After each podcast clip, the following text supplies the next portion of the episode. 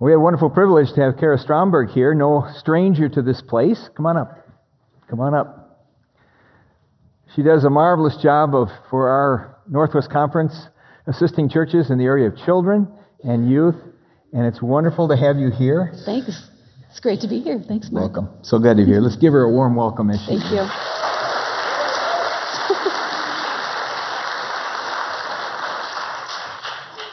Is great. People don't usually clap before the sermon. I feel like maybe the bar has been set a little bit high. Um, well, thanks for that welcome, Mark. It is great to be back here. Um, I serve as the director of children and family ministries for the Northwest Conference, and you may be familiar that the conference is the regional arm for our denomination. So uh, we have uh, 145 churches in Minnesota, uh, the Dakotas, and western Wisconsin, and I get to work with with all of those churches in varying degrees, helping them uh, understand their ministries with kids and families. So, uh, children and youth ministry is near and dear to my heart. You may have heard that I used to work here. Uh, this is where I started off in ministry. Uh, you took a chance on me and you hired me right out of college.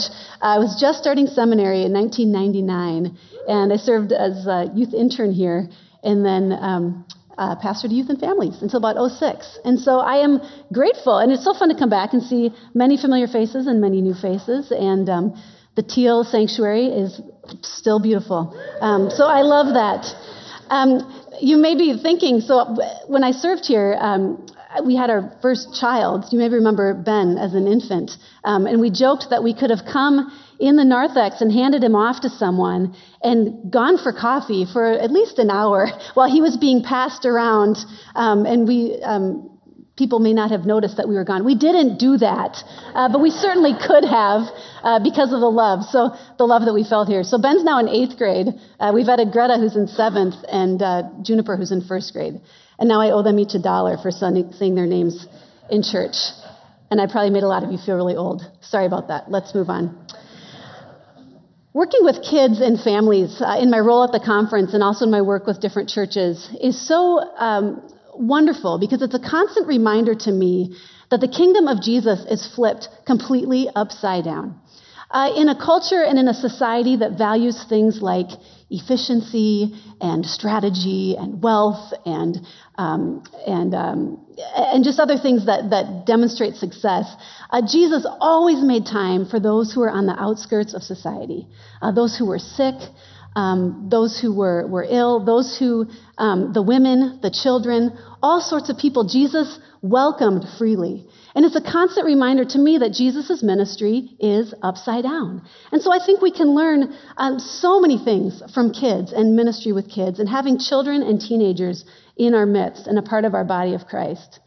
Uh, this time of year, there's a lot of emphasis on kids and on teenagers as we get ready to send them off to school. Uh, some of you parents are doing the happy dance, and that's okay. We can celebrate that as you get ready to send your kids off to school.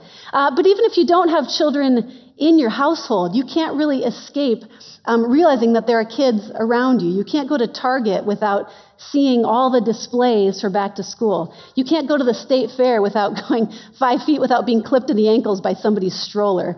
Um, children are around us, whether they're in your home or not.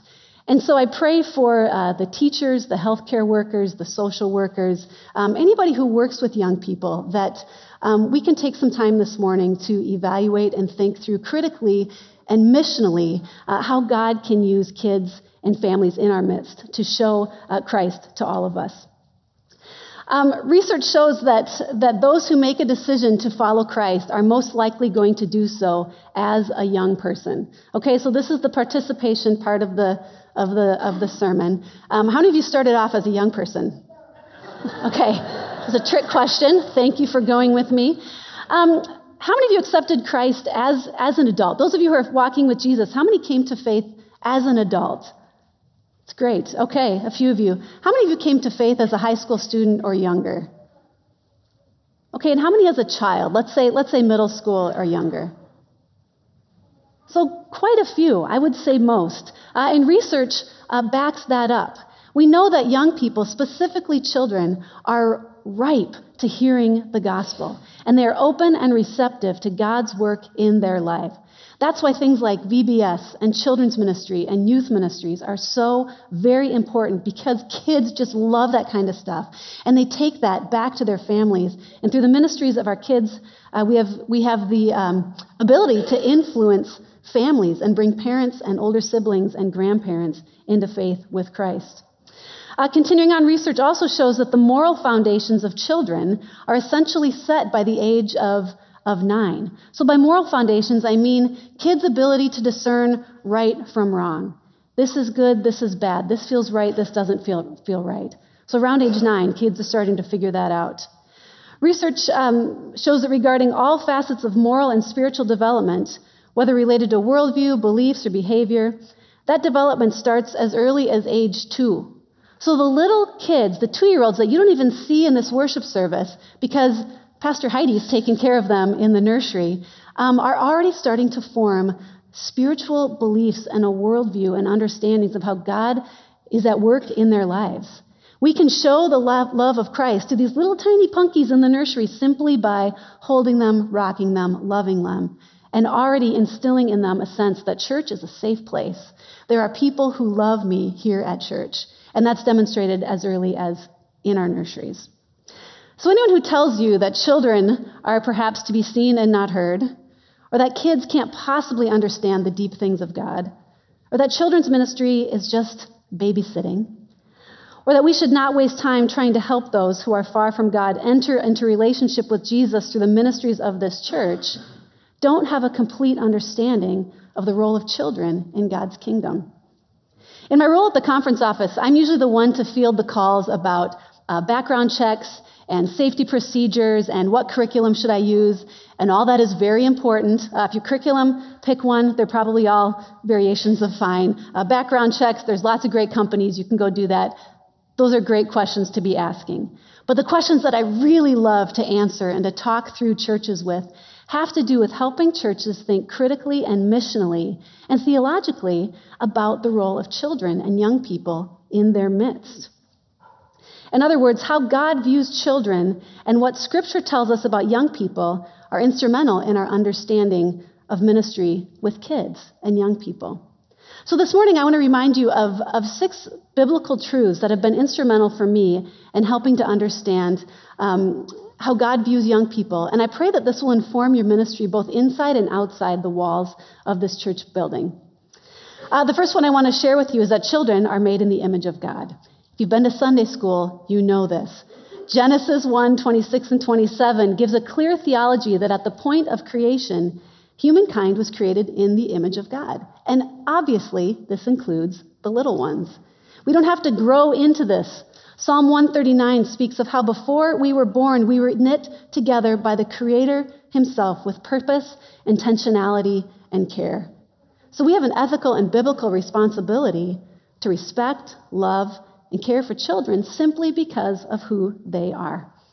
So, in all of our interactions with children, we remember that they are God's beautiful, treasured, loved creations, and they bear the mark of our Creator. So, whether these are the children in your family, the children in your lunchroom, the children uh, in your hospital room, all of these young people were created with the mark of the Creator on their lives simply because of who they are. Number two, children are a blessing from the Lord. Genesis 1:28, as God's crowning touch on creation, God instructed humans to be fruitful and multiply. I also heard a pastor just say this to a married couple as they got married, as he was sending them off to married life, and I thought I was going to die. It was so um, um, embarrassing, really. Um, but it's in the Bible. Um, Psalm 127 3 Solomon reminds us that children are a heritage from the Lord, a reward from Him. Bestowed out of God's great and lavish bounty, children are to be cherished simply because of who they are, a part of God's beautiful and creative work. So, regardless of what their parents have done, or how they got here, or what type of home they're being raised in, whether the kids are loud or quiet, or well behaved, or complete rascals, the presence of children in this world is a reminder that God is abundantly generous, and kids are a vital piece of the story of God's redeeming work among us. We're reminded in 1 John 3:1 how great is the love the Father has lavished on us that we should be called children of God. That includes all of us, but we see that demonstrated most clearly through the presence and noises of children in our midst. Number 3, parents are to pass on their faith to children. God created the institution of the family with the intention that parents would pass on their faith to their children. We're all instructed in Deuteronomy uh, 6, uh, um, verse 4. Thank you, Paul, for reading that. To love the Lord your God with all your heart, your soul, your mind, and your strength. So he tells us what to do, how we are to love the Lord. And then he goes on to say, These commandments are to be upon your hearts. Impress them upon your children. Talk about them when you sit at home and when you walk along the road, when you lie down and when you get up. In other words, talk about this stuff all the time because this is really, really, really important. Ephesians 6 4 emphasizes that parents are to bring up their children in the training and instruction of the Lord. So the family unit is primarily where the legacy of faith is passed down from generation to generation. For some of us, for some of us this requires a shift in our thinking. Uh, the Fuller Youth Institute describes this as a shift from dry cleaner parenting to a ministry partnership. And I'm indebted to, to the scholars at Fuller Youth Institute and their sticky faith research for this image. But if you think about what dry cleaner parenting signifies, um, I don't do a lot of dry cleaning because I'm not a very fancy person, but I understand that you can take your soiled items to the dry cleaner, wad it up, and they will clean them and press them and have them back for you on a nice hanger wrapped in plastic, ready to go. And sometimes we, um, as parents, think of the ministry of, of the church as sort of dry cleaner parenting. As parents, we want to drop our kids off at the church and send them to Sunday school or youth group or the formation activities or retreats, mission trips, whatever, and pick them up on the tail end, all pressed and ready to go and theologically formed. And then we can get back in the minivan and go home and say, Well, where are we going for lunch? And then we go on to the next thing. Today's parents are really good at getting other people to teach our kids stuff. My kid needs to learn to swim, swimming lessons. They want to learn piano? Call Jenny Curry. Uh, kids need help with math? Get a tutor. Even potty training. Apparently, you can get people to do that for you. And I wish I had known that. It would have been so awesome. The problem is that the outsourcing of the spiritual formation of our kids to the church was never how it was intended. God's desire was always for the church and the home to work in partnership with passing on faith uh, to this next generation, to our children. And when I say our children, I mean all of our children, whether they're in your home or in your classroom or in your extended family or in your neighborhood. These are all of our children. Uh, so, for those of you who are parents, we sometimes have a hard time with this because we make a lot of excuses. I get it. I make these excuses too, such as I don't know my Bible very well. I can't teach my kids what I don't know. I have my own questions and doubts. I'm super busy. You don't understand how busy I am. My kid doesn't want to talk to me. Our relationship is strained and parenting is hard. Or church does it better. And in the words of my friend and mentor, Tiger McLuhan, who ran an organization called Youth Leadership for many, many years, he always had this to say to parents. Now, ready? This is really deep. You might want to write this down. He says this to parents who make all sorts of excuses for why they can't teach their kids the faith. He says, Get over it. so, parents, you don't have to be an expert or have all the answers before you can model faith to your kids. We can bring our questions and our doubts and our wonderings, and we can explore that and wonder about that together. Because if you break it down simply by how many hours we all have to spend together, uh, parents probably have around 3,000 hours a year with their kids, depending on all sorts of things. But kids probably only spend about 40 hours a week at the church, and that's with really good church attendance. So, as one of my pastor friends put it, he said the church simply isn't that good. We can't out influence what goes on in the home. So, church and home together in ministry partnership, helping to build and instill faith in our kids. Now, I have a word for some of you. Your kids are grown, they're out of the house. Maybe you're thinking, oh, shoot, too little, too late. We never stop praying for our children, and we never stop modeling faith for our children, and whatever kind of relationship we have with them. God is still faithful, and I'm going to talk more about that at the end. So, number four, having said all that, it's not an either or between the church and the home, it's a both and. The whole church bears responsibility for children and families as they become fully devoted followers of Christ. I find it fascinating that in the New Testament, Paul and Timothy's relationship is described as family. They're not related to each other. Paul does credit Timothy's mother and grandmother with instilling faith in this young man. But then in 1 Timothy 1 2, he refers to Timothy as his spiritual son.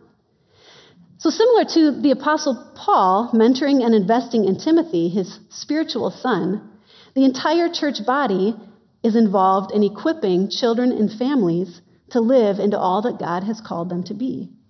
This whole church community shares the burden of raising up godly children and helping parents bring faith into the home.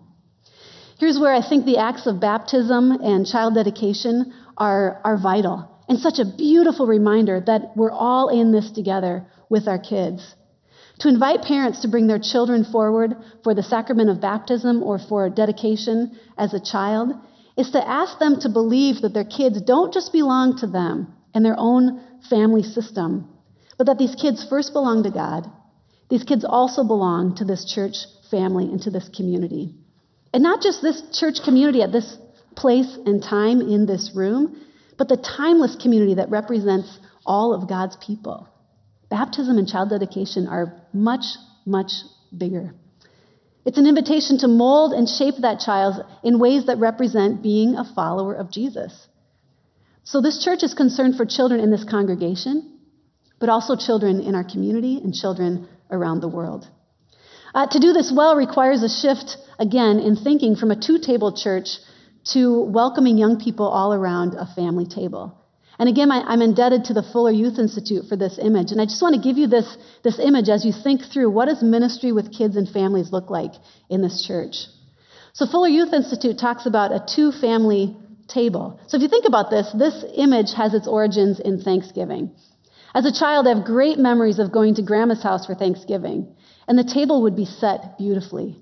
It was a long table with a white tablecloth.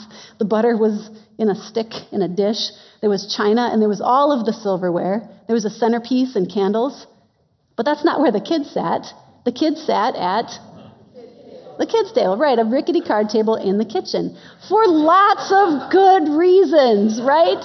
I mean, as a kid, that was awesome. I didn't want to have to sit at the table any longer than I had to. And the kids loved it, the adults loved it. It can be a win win. So this may work well for Thanksgiving, but this principle, when applied to the church, is not all that helpful for the spiritual growth and development of young people. When you're always separating kids and youth out from the rest of the church and sending them to age appropriate programming, we shouldn't be surprised if they graduate from high school and really have no interest in coming back to the church because they've never had a lot of opportunities to actually be in the church. Now, I'm not ripping on the, all the kids that went out to children's ministry. Age appropriate programming is wonderful and good. I'm saying let's look for additional ways to incorporate kids and young people into the broader life of the community so that we can have this mentality that we're all around this one family table. We are all the church together. It's not kids' ministries, youth ministries over there, and then real church here. We are all the church all together. So kids grow in faith when surrounded by loving, caring adults and when others in the church know their name and know their story. This is not a program your staff can implement. This is a cultural shift that starts with each and every person here in this congregation. In children and youth ministry, we talk a lot about ratios, as in, how many leaders do I have to recruit to manage this class of 12 kids? We'll say either 1 to 10, 1 to 7, whatever. One leader can handle 10 kids. But what if we flipped this on its head? And what if instead of thinking, how many leaders do we need to manage these kids? What if we said, how many um, loving, caring adults can we get to surround one kid? So, what if we said the five to one ratio was flipped? And for each and every kid, we made sure that they had five loving and caring adults to surround them, love them, ask about their day, know their name, pray for them, someone that they could call when life is both good and difficult. Some kids in your midst have way more than five. They have loving, extended family and parents and grandparents and aunts and uncles. That is awesome. I praise the Lord for those kids. Some kids might have a hard time coming up with five. And this is where this group of people comes in. So, the question I have for you this morning is in what ways can you maybe be one of the five for some kids? And if you're a young people, a young person here in this congregation, can you name five people that you could go to uh, with, with questions of life when life gets hard? Uh, and if not, maybe talk to um, one of your pastors about maybe coming up with some more people to add to your list or one of your teachers. Um, so I pray that we can, we can help flip this ratio around and we can see the one to five principle as a way to come around and surround and love our kids. One caveat I do want to mention here as we're talking about um, building healthy families, we want to be careful not to um, worship the family. Um, I, sometimes we have these conversations about um, family ministry tends to imply families with young kids and children's ministry. And I want to broaden that definition. Uh, family can mean extended family, it can mean families with grown kids, it can mean absolutely single people and communities of people that have committed to doing life together. Um, so when I say family, I don't always necessarily mean parents with, with young kids. We can broaden that definition of family. So I'm hoping that most of you could name a caring adult, mentor, friend, or teacher who invested in you when you were younger and adults, I pray that whatever your life stage, you can have opportunity to invest in a young person as well. Uh, number five, children model faith formation for the community of believers. I found that children are needy, they're dependent, they have this unfiltered curiosity, which can be a beautiful inspiration for those of us that are following Christ. So, as Christ followers pursue faith that is utterly dependent on our ability to receive a lavish and unearned gift, God's grace, we look to the example of children. Again, in Mark, Mark 10, Jesus says, Let the little children come to me and do not hinder them, for the kingdom of God belongs to such as these. I tell you the truth, anyone who will not receive the kingdom of God like a little child will not enter it. Jesus came as a helpless baby. That should be a great example for us of what it means to follow Christ as a child uh, but as adults, sometimes it's, it's hard for us to grasp this. I was reminded of this when one of my children was younger, and I took him in for um, the doctor's appointment. And the tradition at the end of a doctor's appointment is the nurse comes out and offers stickers to the kid. And that's the highlight of the visit. So she handed this basket of stickers to my child, and she said, Choose a sticker. And he was taking his sweet time looking through these stickers. He would look through one sticker. Nope. Look through another sticker. Nope. And I was kind of doing the anxious new mom thing. Okay, buddy, come on. That's great. Pick a sticker. Pick a sticker. Let's go. It's time to go. And the nurse looked at me and she kind of put me in my place. And she said, Don't rush him. She said, This is the favorite, my favorite part of my day. I love watching them choose. of course, she's right. Who am I to, to insist that my child move faster picking a sticker? Because why? What else did we have to do that was more important in that moment?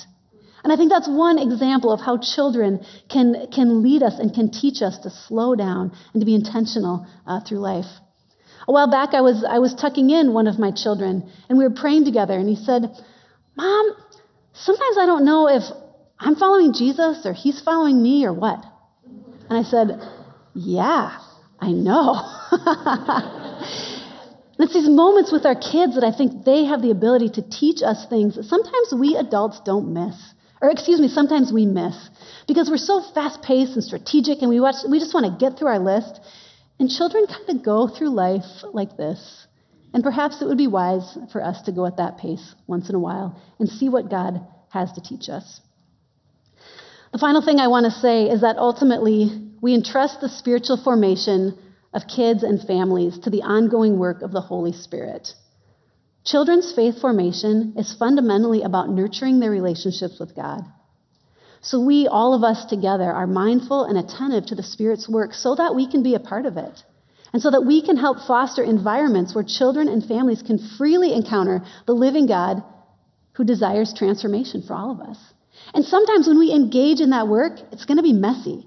It's going to be literally messy because your fellowship hall is going to get turned into a youth room and you're not going to be able to be in there for a while because the kids are taking over. In fact, the kids have taken over that whole half of the building. Isn't that awesome? Because we trust that the Holy Spirit is at work here in our midst and that somehow God is using all of us in whatever life stage you're at to be a part of that work. So I don't know if for you, if it means you volunteer in programs, if it means you um, try to raise your kids with more intentionality, if it means you're going to be the best aunt, uncle, grandparent, neighbor that you can be, uh, whatever it is for you, I pray that God is at work in all of this. And we trust that the Holy Spirit has got these kids. And for those of you that are maybe a little more um, heartbroken about your kids, maybe your kids have grown and you're thinking, oh, shoot, I just wish maybe things had been differently. I wish I had another chance. God has got this. I don't have um, an understanding all the time of how God works, but I trust that God is at work and God knows your situation and God knows your kids and He loves your kids so very much. And we can trust that God is going to provide other people to surround your children um, to, to bring them to the Lord. I really, really believe that. Um, so I, I, hold on to that hope um, for these adult children um, that we're, we're, lamenting sometimes too in our midst.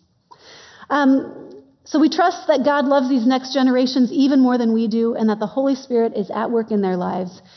We trust our kids, all of our kids, to the work of the Lord, and we join the Apostle Paul in his confident prayer for the church in Philippi, where he says in Philippians 1 6, He who began a good work in you will be faithful to carry it on to completion until the day of Christ Jesus.